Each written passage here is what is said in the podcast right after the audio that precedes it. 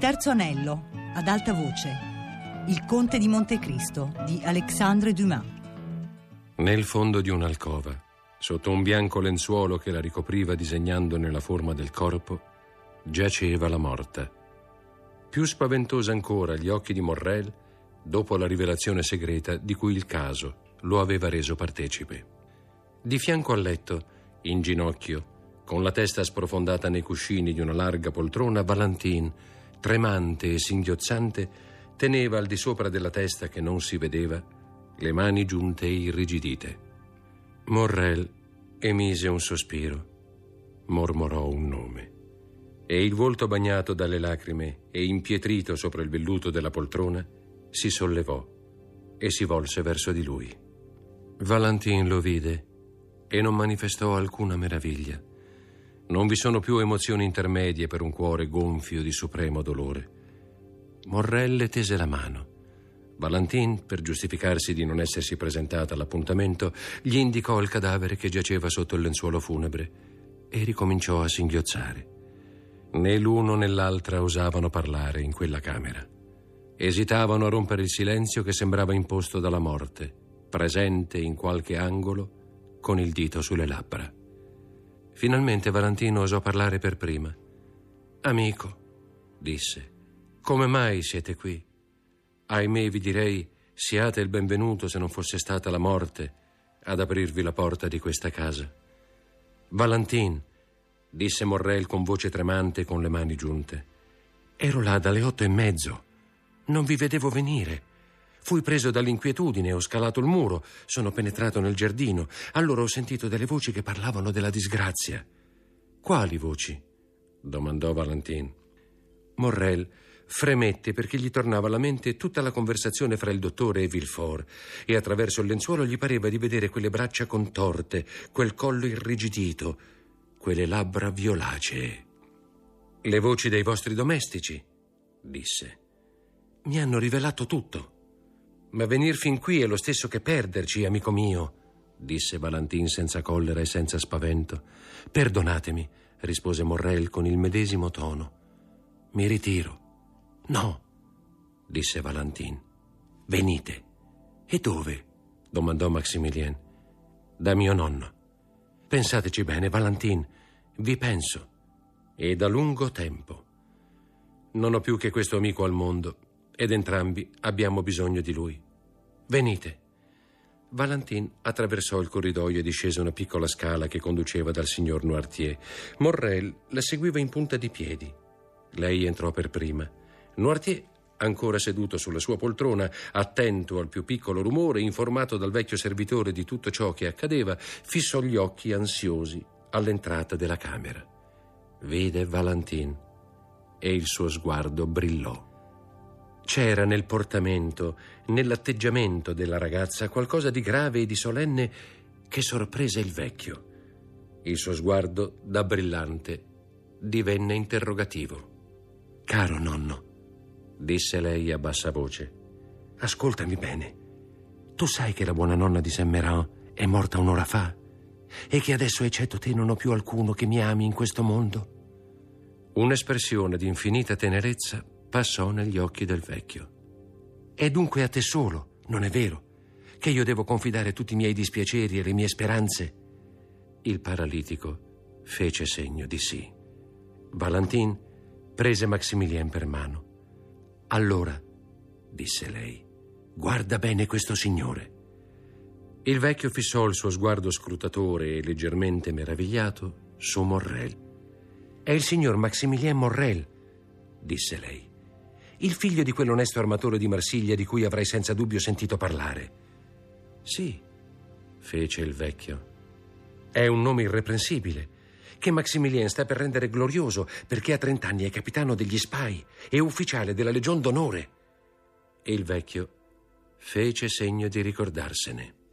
Ebbene, caro nonno, disse Valentin mettendosi in ginocchio e mostrando Maximilien con una mano, io l'amo e non sarò che sua. E se mi costringeranno a sposare un altro, mi lascerò morire. O mi ucciderò. Noirtier aspettava seduto nella sua poltrona. Entrate le tre persone che aspettava, guardò la porta che fu subito chiusa dal suo cameriere. Villefort si avvicinò a Noirtier. Ecco il signor Franz Depinet, gli disse. Lo avete fatto chiamare ed egli è disponibile ad ascoltare i vostri desideri. Noirtier rispose con uno sguardo che fece scorrere un brivido per le vene di Villefort. Con l'occhio fece segno a Valentin di accostarsi e poi diresse il suo sguardo verso un armadio dimenticato da molti anni e che si credeva non racchiudesse che delle cartacce inutili. Volete che apra l'armadio? domandò Valentin. Sì, indicò il vecchio. Devo aprire il cassetto? Sì.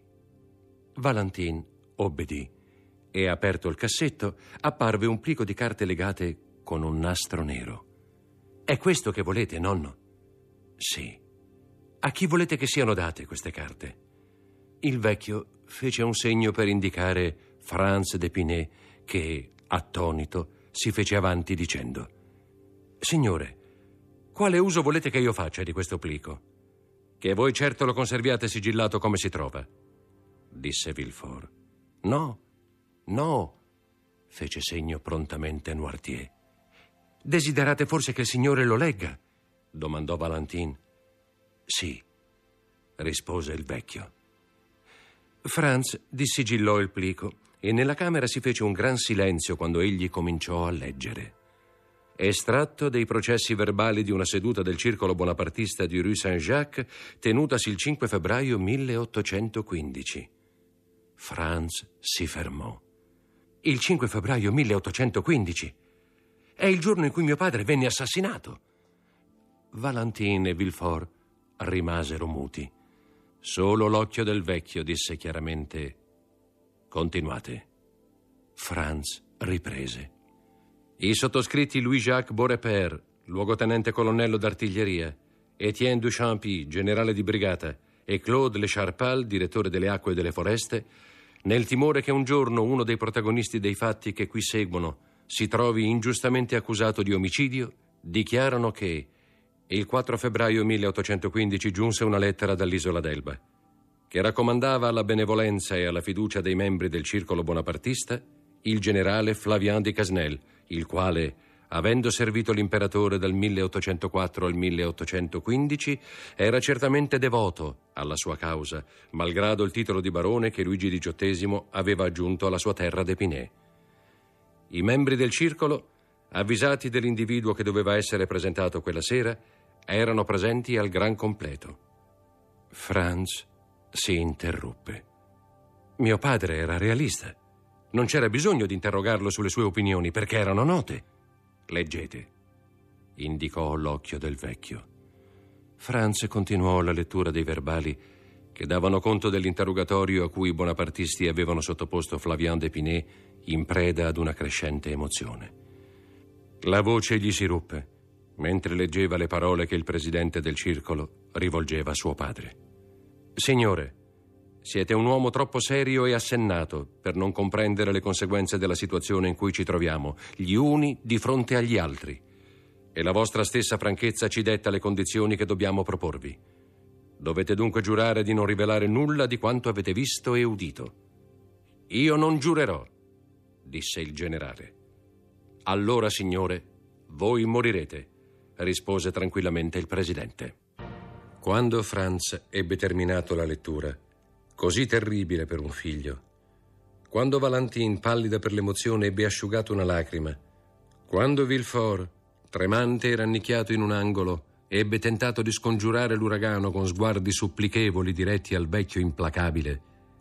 Signore, disse D'Epinay a Noirtier, poiché voi conoscete questa terribile storia in tutti i suoi particolari, poiché l'avete fatta firmare da persone d'onore, poiché sembrate interessarvi a me, quantunque la vostra premura non si sia ancora rivelata che per mezzo del dolore, non rifiutatemi un ultimo desiderio. Ditemi il nome del presidente del circolo, che io conosca finalmente chi ha ucciso il mio povero padre. Villefort cercò come smarrito la maniglia della porta. Valentin che aveva compreso prima di tutti la risposta del vecchio e che spesso aveva osservato sull'avambraccio del nonno le cicatrici di due colpi di spada, indietreggiò d'un passo. In nome del cielo, signorina, disse Franz rivolgendosi alla sua fidanzata, unitevi a me, che io sappia il nome di quell'uomo che mi ha reso orfano a due anni. Valentin restò immobile e muta. Ascoltatemi, signore, disse Villefort. Credetemi, non prolungate questa orribile scena. I nomi del resto sono stati nascosti ad arte. Mio padre stesso non conosce il nome di questo presidente e se anche lo conoscesse non potrebbe dirlo. I nomi propri non si trovano nel dizionario. Oh, sventura! gridò Franz. La sola speranza che mi ha sostenuto in tutta questa lettura e che mi ha dato la forza di giungere sino alla fine era di conoscere almeno il nome di colui che ha ucciso mio padre, signore, esclamò volgendosi a Noirtier.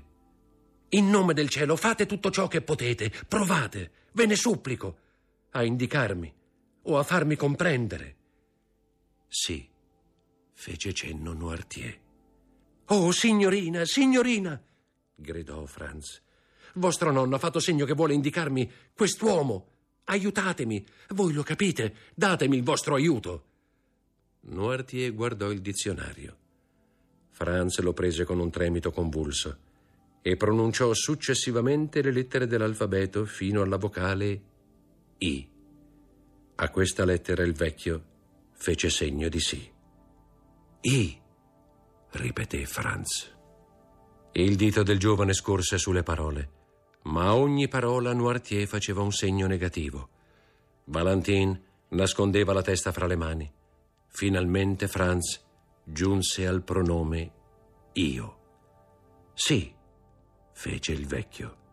Voi! gridò Franz e gli si drizzarono i capelli sulla testa. Voi, signor Noirtier! Siete voi che avete ucciso mio padre!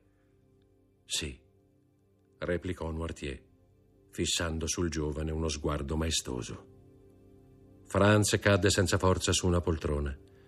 Villefort aprì la porta e fuggì, perché gli era venuta la tentazione di soffocare quel barlume di vita che ancora restava nel corpo del terribile vecchio. Franz era uscito dalla camera di Noirtier così tremante e smarrito che Valentin stessa ne aveva avuto compassione.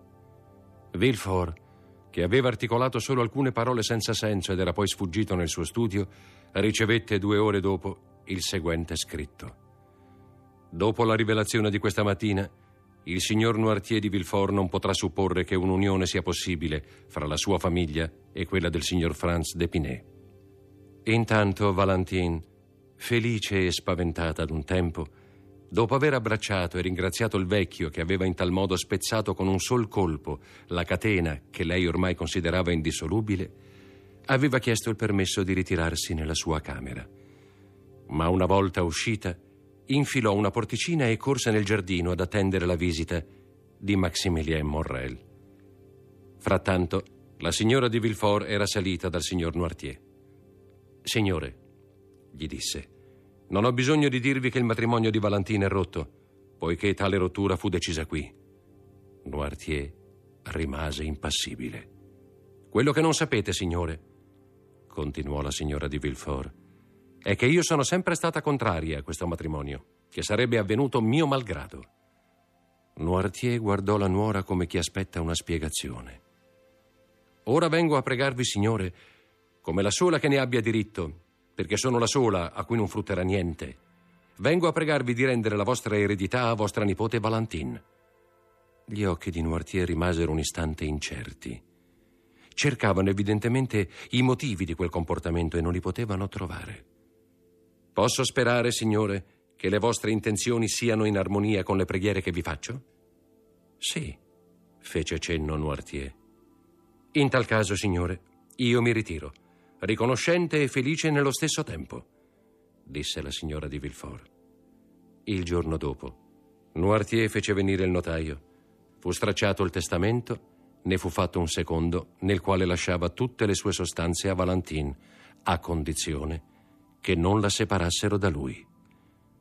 Alcune persone calcolarono che la signorina di Villefort avrebbe un giorno potuto godere di una rendita di 300.000 lire annue. Andrea Giordana ha letto Il Conte di Montecristo di Alexandre Dumas. Regia Anna Antonelli. Riduzione Chiara Nicoletti. Coordinamento Fabiana Carobolante.